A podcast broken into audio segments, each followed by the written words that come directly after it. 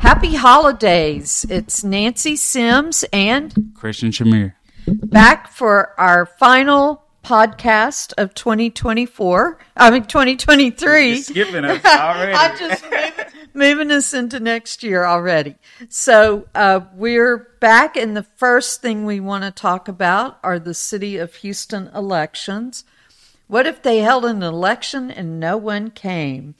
Honestly, Christian, the turnout we complained Yeah, in after the November election, and turnout dropped 11% from November to December. So we had a really low voter turnout that picked our next mayor and city council leaders.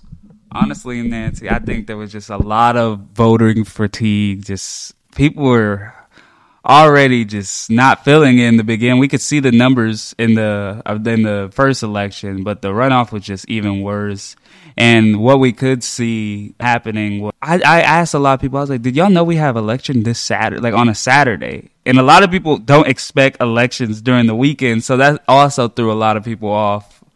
But yeah, the turnout was horrible. We got a new mayor coming in the office and some new city council members. So I'm excited to see what type of policies they enact, and hopefully it's for the betterment of the city and everyone overall.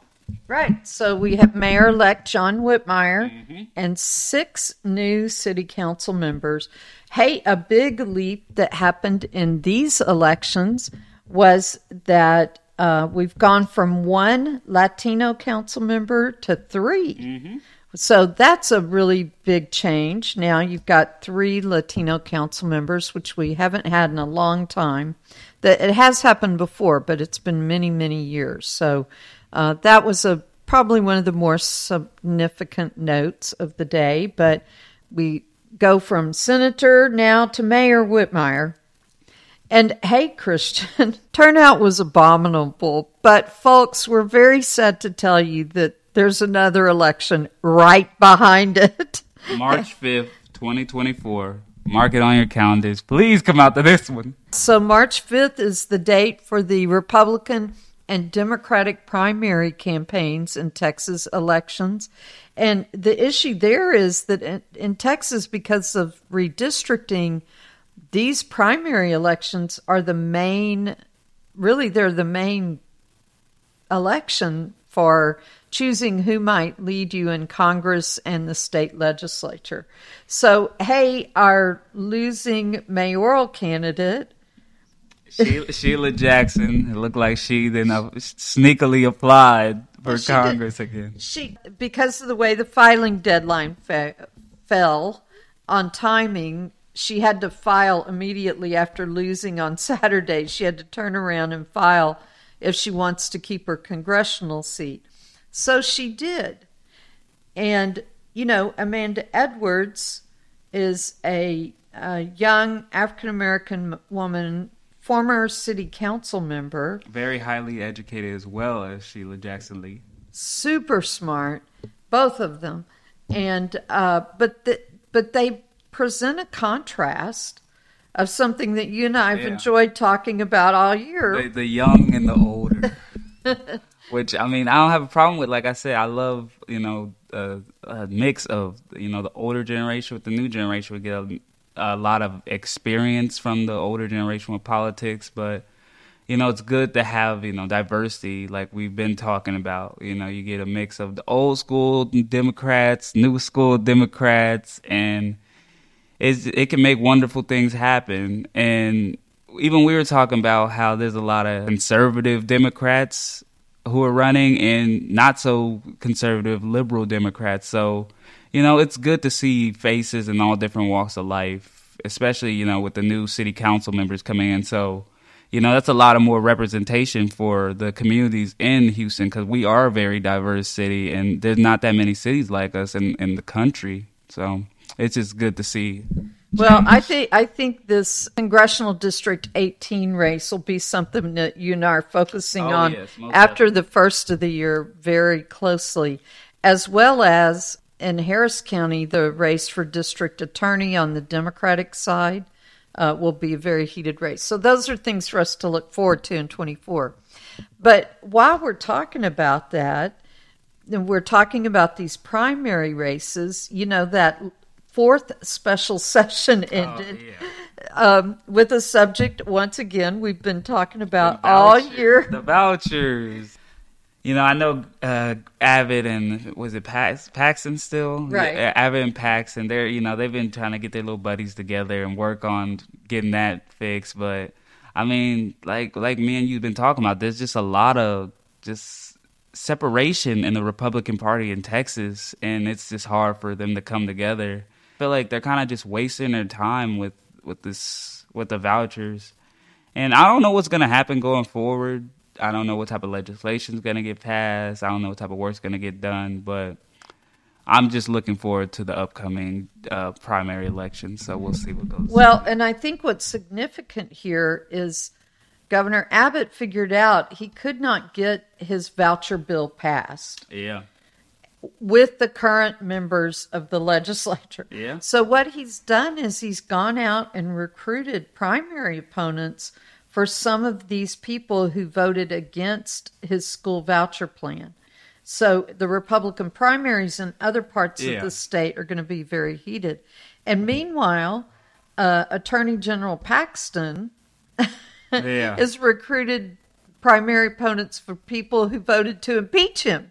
So it is going to be a fascinating 24. A very interesting 24, and the results of this uh, these elections could result in you know ever changing policies in, in Texas as a whole. This is something we'll you know we'll be talking more about again after the first of the year. And meanwhile, up in Congress, Christian, first thing you asked uh, when you came in today was, "Hey, what about that aid oh, to yeah. Ukraine?"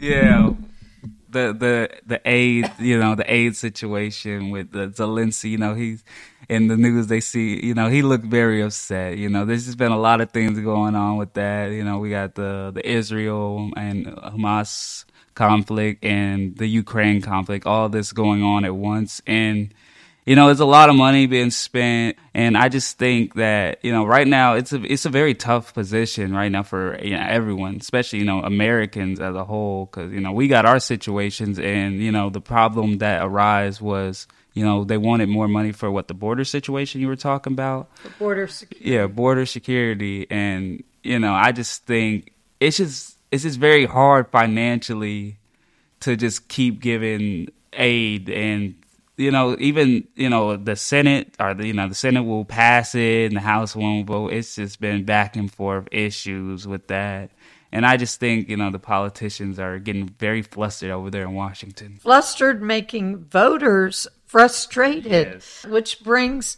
our our point that we set out to do this year was talk about people's interest in voting and participating in what is a representative democracy. And of course, we we failed with the yeah. city elections. Um, you know, just a terrible low voter turnout. Now, I suspect, Christian, that the presidential race in 24 will spur a lot more interest. But again, these primary races are really, really important, and I don't anticipate them generating a large turnout. Oh, no, most definitely not. But, I don't think so either. But in Texas, if you want to have an influence, you need to consider voting in a primary race. So we'll continue to talk about that as we head into the new year. Uh, we'll have new city leadership to to follow and to watch what they do. Uh, we'll have the Democratic and Republican primaries across the state, and of course the there are presidential primaries going on yeah. as well. and we'll continue to watch the ever crazier antics of the U.S. Congress. Oh, yes. I just think, uh, Nancy, I truly think that, you know, voters are, you know, they're just getting upset because, you know, they see all these things happening, these things being talked about. And I just think, like, the, the economic pressures that are going on right now, you know, the housing crisis we talked about, you know, the, the price gouging of, you know, groceries, even from like 2020 you know, uh, hospital bills, medication. We were talking about how people were rationing their insulin, all these things that have been happening, you know, people are, you know, they're trying to just survive and everyone's just been in survival mode since COVID and it's just crazy to see, you know. I think a lot of people just been upset with the politicians because they're like, you know, why are we giving aid and help these other countries? We're suffering here. And I just think that's where this huge voting fatigue is coming from and it's just upsetting a lot of voters and they're like, you know, why should I vote if the money, you know, my taxpayer dollars are going to go for a cause that you know, has nothing to do with me. So I just think it's it's upsetting a lot of people. You know, I'm hoping, Christian, that we'll see at least 50% voter turnout in the presidential election.